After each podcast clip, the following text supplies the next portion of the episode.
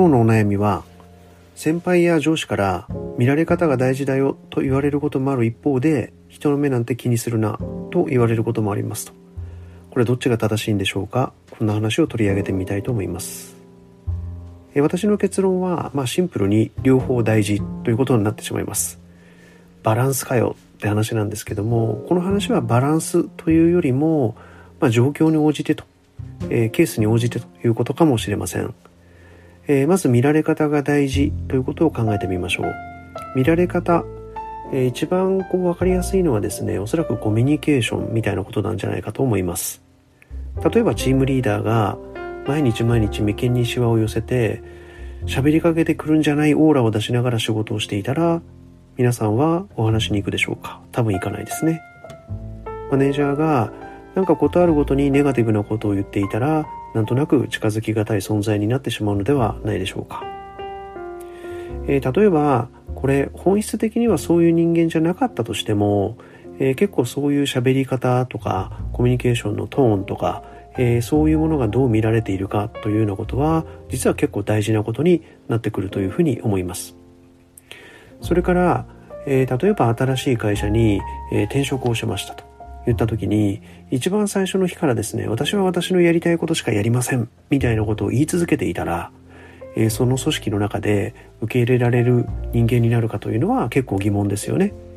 やはり最初は、えー、どういうスタイルがこの会社で望まれているのかとか、えー、そんなことも考えながら、自分がどう見られているのかということも意識せざるを得ない、意識すべきなんだろうというふうに思います。一方で、そういうコミュニケーションとか仕事のスタイルとか慣れるプロセスみたいなことでない状況を考えてみましょう。あるビジネスの意思決定についてあなたの意見を問われる、こんな状況ありますよね。その時に例えば同僚の表情を見ながらですね、空気を読んで、自分は本当は A がいいと思っているのに A がいいとは言わずに、なんとなくお茶を濁す、もしくは多くの人が賛成している B、 こちらに賛成票を投じる。上司の顔、顔色を見ながらですね、えー、忖度っていう言葉が流行ったこともありますけども、まあ、上司の意見を忖度して上司に合わせる、えー、こんなことをし続けている場合には、えー、誰かはあなたのことを見ていて、人の目なんて気にするな、自分の意見をしっかり表明せよというようなアドバイスをしてくれるのかもしれません。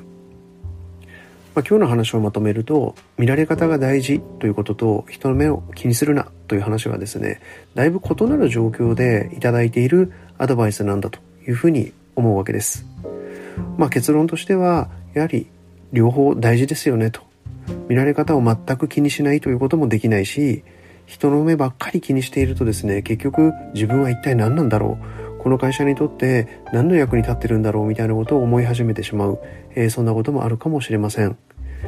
えー、見られ方も気にしつつ、人の目を気にせずに自分の意見が言える、えー、こんな状況をぜひ目指していただければというふうに思います。えー、今日の話はこれで終わりにします。